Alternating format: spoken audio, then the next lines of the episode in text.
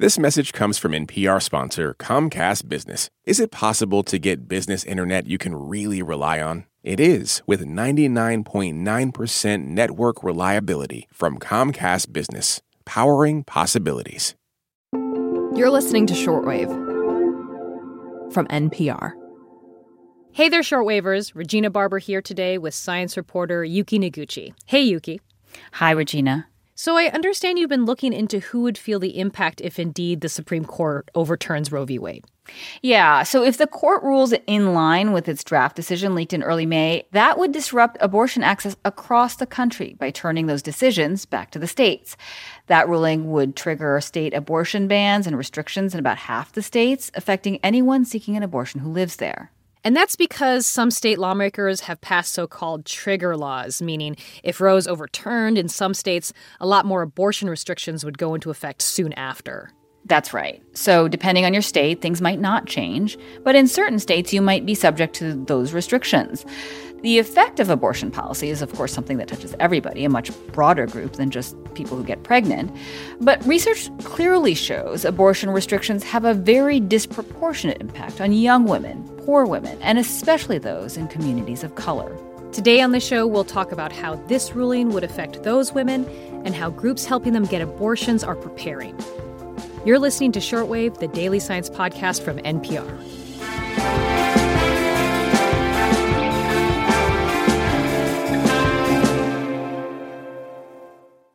This message is brought to you by Apple Pay. Fussing with plastic cards should be a thing of the past. Instead, pay the Apple way. Apple Pay is easy, secure, and built into iPhone. All you have to do is set it up. Just add a card in the Wallet app and you're good to go.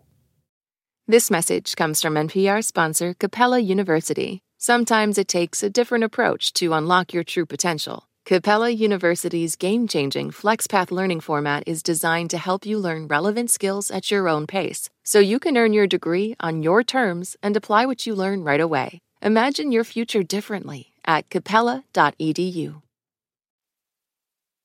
Yuki, let's start with some statistics. Who gets abortions in the U.S.? It's really common. About one in four women in the U.S. get an abortion in their lifetime. More than half of them are women in their 20s, and lower income people are more likely to get one. But it also varies very much by race. Uh, black and Latino women account for more than half of abortions, according to the most recent estimates.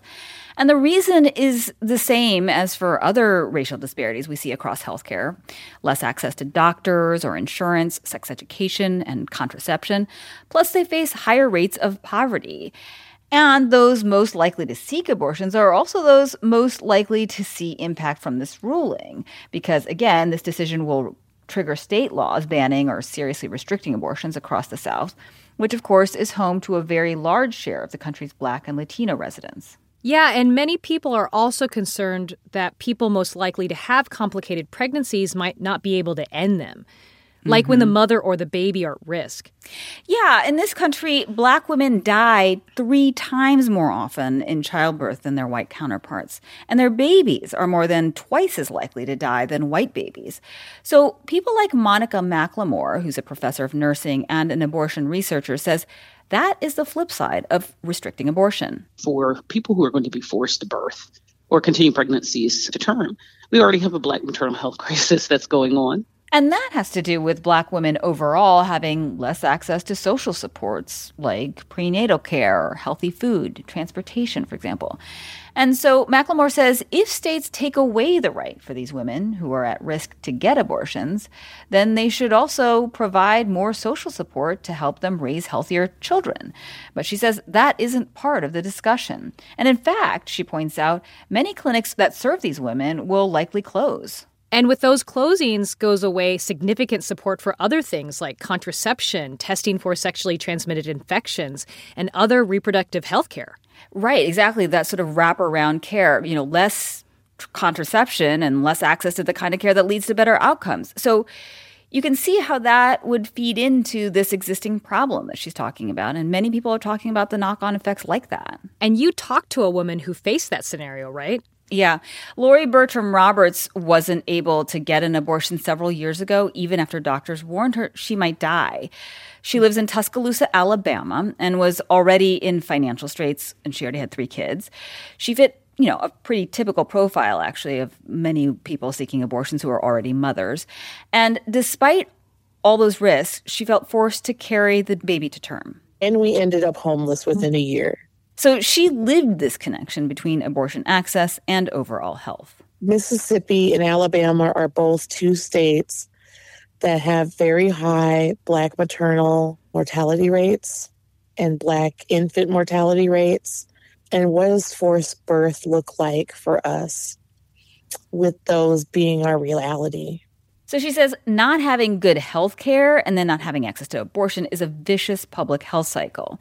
After her experience, Robert started the Yellowhammer Fund, which funds travel and logistics and supports people seeking abortions throughout the South. And what is she saying people in those communities are likely to do after this ruling? Mm-hmm. Yeah, Roberts and others that run similar funds say there'll be a couple of options. For those who still need a clinic, uh, they might have to travel further, you know, to states where abortion is still legal. And that's pricey, right? I mean, gas prices. So mm-hmm. it's more expensive and more complicated. And Roberts thinks more people may try to use abortion pills, which is what's been happening in Texas since more strict abortion restrictions went into place there in 2021. Yeah, let's talk about what each of those options look like. Talk us through how it would be more complicated to get to a clinic.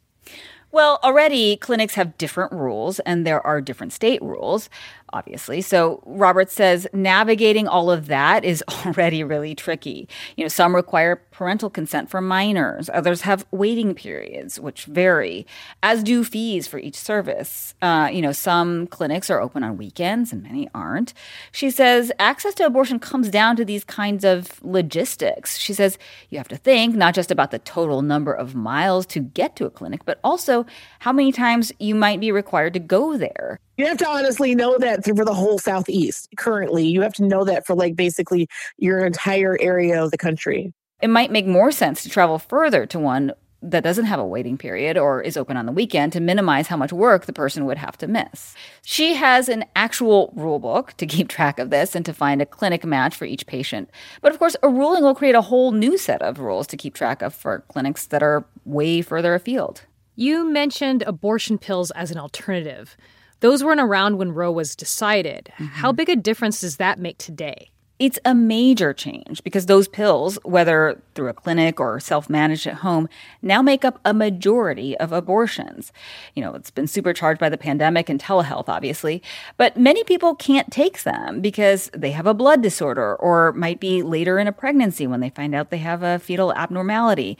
And Terri-Ann Thompson says telehealth isn't an option for everyone. She's at the research group IBIS Reproductive Health. At present, there are 19 states that actually ban telehealth for medication abortion care. And 11 of those states are actually considered part of the South.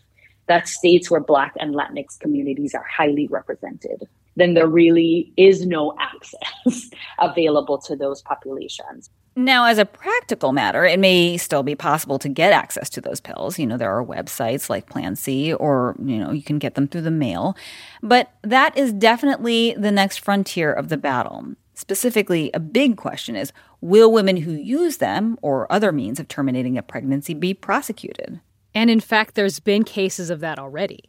Yeah, so far isolated cases, but they get a lot of attention. And last month, a Latina woman was detained for an alleged self induced abortion in Texas, which, as we've mentioned, passed new abortion restrictions in September of 2021. That happened in Zaena Zamora's community of the Rio Grande Valley, and she runs the Frontera Fund, which helps fund abortions for people. She says even though she helped get that case dismissed, it had a huge chilling effect. You see someone in your community who got arrested because of their pregnancy outcome, it does create a lot of fear and anxiety and uncertainty and a lot of misinformation that gets spread out throughout communities. Zamora says people will have to travel further to Minnesota or Colorado to seek abortions, but many people won't be able to afford that. So, Texas is a good example because it's been living under these new restrictions known as SB 8. What else did she say has changed since those laws took effect there? Well, cost and complications, like I mentioned earlier, are a big issue. There are groups like Zamora's around the country that have deep experience navigating people to abortions. But at the same time, these new challenges, of course, mean it's more expensive. Her group, Frontera Fund, used to spend $4,000 a year before new rules took effect in Texas. Now they have to send everyone out of state for abortions. So their expenses just exploded to 60 times that, a rate of a quarter million dollars a year. To save money, these funds are sending women alone, which means they're trying to support people emotionally from far away. They're having to travel thousands of miles, and especially in our case, in the Rio Grande Valley because we are geographically the furthest away from any state border. We're having to travel the furthest. People there, you know, regularly cross the border to Mexico to get dental care or medications because they tend to be cheaper. But Zamora says that's not an option for people without documentation. You know, they're afraid of not being able to return, so they can't get abortion pills by just going to Mexico. So, are people in states where abortion will remain legal preparing for an influx of patients from other parts of the country? Yeah, and in fact, you are already seeing that from people leaving Texas. Aurea Bolaños Perea is with Color, a Latina run reproductive rights fund based in Denver. She told me that since SB 8 took effect, clinics in Colorado have seen a 500% increase in volume. And that's, you know, just from one state, Texas. So again, the ruling would restrict abortion for like another two dozen states. The members of these communities in these states are going to seek refuge somewhere else. So, yes, we're going to see an impact on maybe the capacity our communities of color knew that Colorado would be a safe haven if they chose to come here for care. So she says they are anticipating their clinics will need additional support to try to accommodate what she assumes will be a huge influx from other states as well. That's a lot to consider. We'll be watching. Thank you so much for your reporting, Yuki. Good to talk to you, Regina. Jane Greenhalgh and Gisele Grayson edited this story. Eva Tesfaye was the producer. Margaret Cirino checked the facts. The audio engineer for this episode was Kwesi Lee.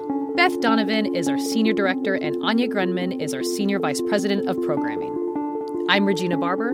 Thanks for listening to Shortwave, the daily science podcast from NPR.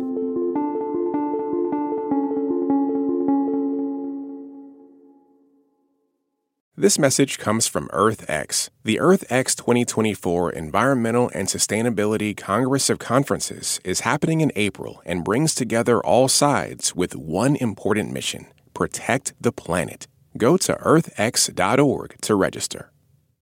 Support for NPR and the following message come from IXL Online. Is your child asking questions on their homework you don't feel equipped to answer? IXL Learning uses advanced algorithms to give the right help to each kid, no matter the age or personality. One subscription gets you everything. One site for all the kids in your home, pre K to 12th grade. Make an impact on your child's learning. Get IXL now. And NPR listeners can get an exclusive 20% off IXL membership when they sign up today at IXLLearning.com.